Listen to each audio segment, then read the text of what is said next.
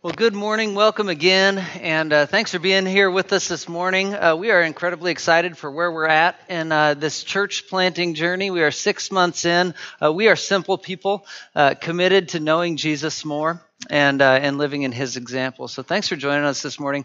As we begin, there was a number of core values that were at the core, and it was um, early in the process that we were um, considering who we are. We were trying to articulate who we are as a people, and it was Justin Harper. You saw him in the video. They're out of town this week. Um, who, who put it in these terms? Uh, he said it's it's about His love, our community, that you can belong uh, and be a part of. And, and so it begins with God's love. Like we are people who have realized just the beautiful opportunity that God has offered to us. And out of that, community is formed in two ways. It's formed in this context, a community of believers, but community is also significant in the sense that as followers of Jesus who live intentionally in the world around us, I believe God uh, desires to use us to reshape this community, to reshape the Tri Cities. Um, that we and the rest of the faith community throughout the Tri Cities are, are operating in ways that are changing the world around us and you belong. This is a place that people can belong. And this is kind of the story uh, that we're going to be on today. Uh, af- following Easter and, and exploring the resurrection, and Jesus following the resurrection, approaching the table of, of his apostles, and, uh, and his first words after the resurrection to those apostles in the, in the Gospel of Luke were, Peace be with you. And it, it really resonated that God, God's heart is peace. God's desire is to bring peace into the world. And through Jesus, a gruesome death, nothing peaceful about the world did to God, did to Jesus. But Jesus and God responded in peace, in resurrection, in new life, in an invitation to belong, um, and, and approaching the table saying, Peace be with you. So we begin this series where we wanted to explore um, what, what did this journey look like. We began last week with a man named Abram, who God God called into covenant relationship. God, invited this, this man, uh, 75 years old at the time. Um, uh, he, he said, You're going to have a child and, and, and you will be the father of a great nation. And, and he said, the covenant portion of it, he said, I'm going to bless you that you can be a blessing to all nations. We considered this idea that yes, God saves, God loves, God invites people into special and covenant relationship. But in so doing, he invites them to become a part of his mission in the world. The invitation goes far beyond personal salvation and towards significance and hope and participation in the mission of God. And so today we continue this, this journey through, through what was God doing with this Israelite people. Last week we talked about the call of Abram. Now, hundreds of years later, God's people are living in Egypt and they have become a great nation. Um, in fact, uh, the, the number that you'll see um, later in the story is about 600,000 um, men able to fight. And, and, so you do the math, that's men ages 20 through 60 years old, and, and they might be two or three million people strong at this point. So, so God's promise to Abram had, uh, in, in part, come to fruition. They had become a great and a powerful nation. Except in time, uh, they had uh, at first, they had been quite prosperous in Egypt, but a new Pharaoh came into power who was afraid of their numbers and afraid of their power, and so they were enslaved. And for 400 years, these Israelite people asked the question of God, Where are you? What's happening? We were invited to covenant relationship, and here we are, slaves in a nation not our own. You promised us our own nation.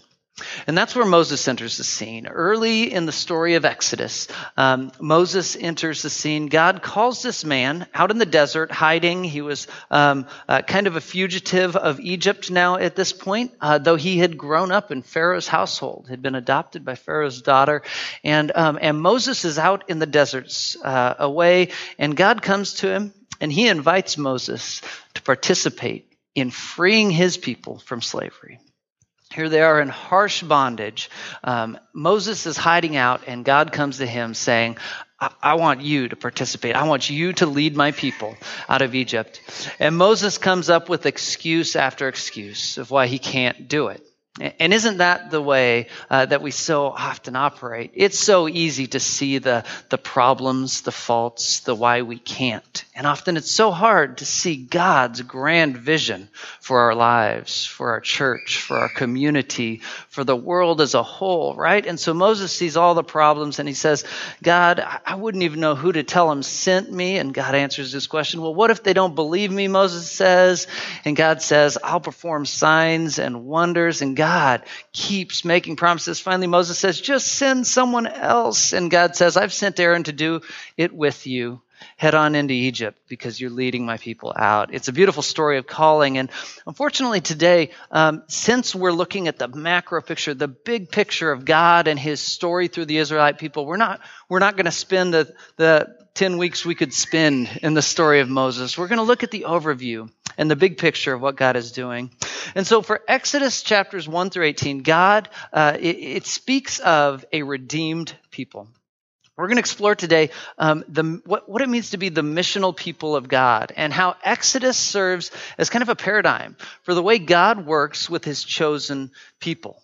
Uh, and, and, first, we see in, in, chapters 1 through 18 the story of Moses uh, that they are a redeemed people. Redeemed means to be bought out of slavery, that God purchased them out of slavery, that God brought them their freedom. He does so with Moses as, as he brings 10 plagues on Egypt. Uh, there's the gnats, and uh, there's um, the locusts, and uh, uh, the river there turns to blood. And, um, and through all these 10 plagues, we see the power of God yes. But it's important to note that God is waging battle against the gods of Egypt.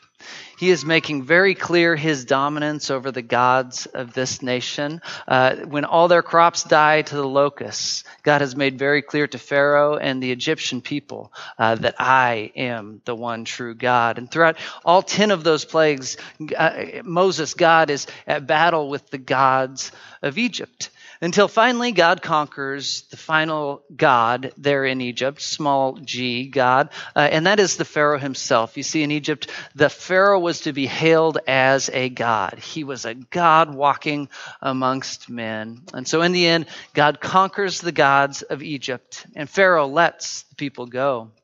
And so Moses and his followers, they, they find themselves leaving Egypt, some two or three million strong, maybe. They find themselves trapped at the Red Sea, unprepared to fight at this point, but having uh, uh, taken with them the riches, the treasures of Egypt. And Pharaoh realizes, how can my economy survive without the two or three million slaves that I had working before? And so Pharaoh's army, the dominant army of the world at the time, comes chasing after the the Israelite people. And here they are trapped at the Red Sea. And God, through Moses, Moses spreads his arms and the waters part and they walk through. And as, as the armies of Egypt come rushing in to follow, the waters come crashing down and God defeated the military power of Egypt. So that is the story that we hear in the first 18 chapters. It's that of a redeemed people. And to be a redeemed people, it's important to realize that, that they didn't accomplish it in and of themselves. They don't get to claim our power or our craftiness or, or whatever it is. They don't get to claim that we saved ourselves from Egypt. You see, the story of God's redeeming a people is that of a people hopelessly lost in slavery and a God who is powerful over all powers, who invites his people into something new. So we see in Exodus a redeemed people, not redeemed by their own hand, but redeemed by God. And then the story of Exodus continues in Exodus 19 and, and 24, and it speaks to a covenant people, a treasured people. It says this in, in Exodus chapter 19, verse 4. I think I've got it up here. Um, you yourselves have seen what I did to Egypt and how I carried you on eagle's wings and brought you to myself. Now, if you obey me fully, fully and keep my covenant, then out of all nations you will be my treasured possession. Although the whole earth is mine, you will be for me a kingdom of priests and a holy nation. So, so God reestablishes a covenant.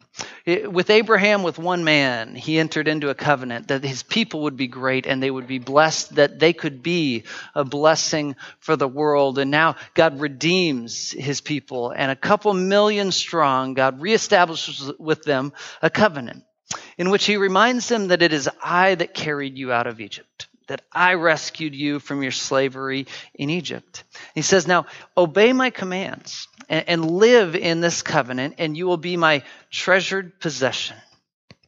You know those treasured things in life? Um, sometimes the things we spend the most money on are the things we value and treasure the most, right? So for many of us that own a home, our, our home is something that's very significant. And yet, um, thank God we've never experienced. Some of you might have. We've had many friends who had, who have experienced like a house fire. And, and as tragic as it is that a home might be gone, often we realize in those moments that the most treasured things were the picture of a great grandparent, right? A, a wedding dress or, or something like that. That the most valuable things monetarily in life are sometimes not the most treasured things we have in this world. And God says this of the Israelite people He says, You will be my treasured possession Uh, that, that you will be loved and that you will be cared for, that you will be my treasured possession. And this is where, now last week we talked a little bit in the call of Abram. So why this exclusive nature, God? Why would you pick favorites and the Israelites would get all the blessing? Why did they get to be the treasured possession? It was really important last week. And if you weren't here, I want to reiterate that, that notice the blessing was for the purpose of blessing the world. God was to bless and to work through Abram, that the whole world would receive the blessing that God was pouring out. And in the same way, you'll see here as he reestablishes covenant, you will be my treasured possession. And then he clarifies, though the whole earth is mine, you will be a kingdom of priests and a holy nation. So, kingdom of priests, that, that the people of God would be conducting the religious uh, duties and rites that invite people to come into relationship with God. He reestablishes that you, having been called into special, beautiful, unique relationship with me, are invited then to distribute my blessing, to be agents of my peace, reconciliation, and hope for the entire world, which is also mine. So we see a redeemed people as God calls them out of Egypt in uh, Exodus chapter 1 through, 1 through 8, 18. And then we see God reestablishing his covenant in, uh, in chapter 19 there of Exodus. And then in 20 through 23, we uh, we get what is an interesting little stretch of, of scripture. If you get a chance in the next week to read through the, the book of Exodus, I'd recommend it. Spend the week on it, read a couple chapters, a few chapters each day, um, and you'll find as you get to chapters 20 and 20 through 23 the law. And God is going to set up for them the Ten Commandments, and then He's going to set up, set up for them the other um, Sabbath laws and ceremonies and celebrations and the things that would define the Israelite nation. And as we read through there, we get so bogged down in the laws and the expectations of God sometimes that we miss the grand picture of what God is accomplishing through the laws that He establishes for His people. So often the Israelite people would get caught up in the laws they had to follow and create extra laws to be sure we don't break any laws. But I would argue that in chapters 20 through 23 there, God is doing something quite different than establishing rules for the sake of rules. Sometimes doesn't that feel like what Christianity is about? Just more rules. I know our friends that aren't followers of Jesus feel that way about us. They're like, why would you want more rules or restrictions in life, right? So sometimes we think like that. But I think what God is doing in these chapters is He is um, establishing the defining characteristics of a contrast people that will shine like a light in the world. That God is defining for them if you will live in these ways, you will shine like a light for the world, that the whole world may know me, that, that, that, the whole world may know God through the way his people live. And so you'll find, contrary to the laws of other nations at that time, contrary to our laws so often, um, you'll, you'll, find in those chapters um, a, a real priority on mercy and on social responsibility and on justice and on love. And so those are the defining marks of the people of God. This missional people of God that He's called and He gives laws, and, and rather than them, than them being obstructive and restrictive in nature, to live like God invited people to live is a life of mercy and social responsibility and justice and love, that, that the people of God could shine and be seen as something beautiful and special in the world.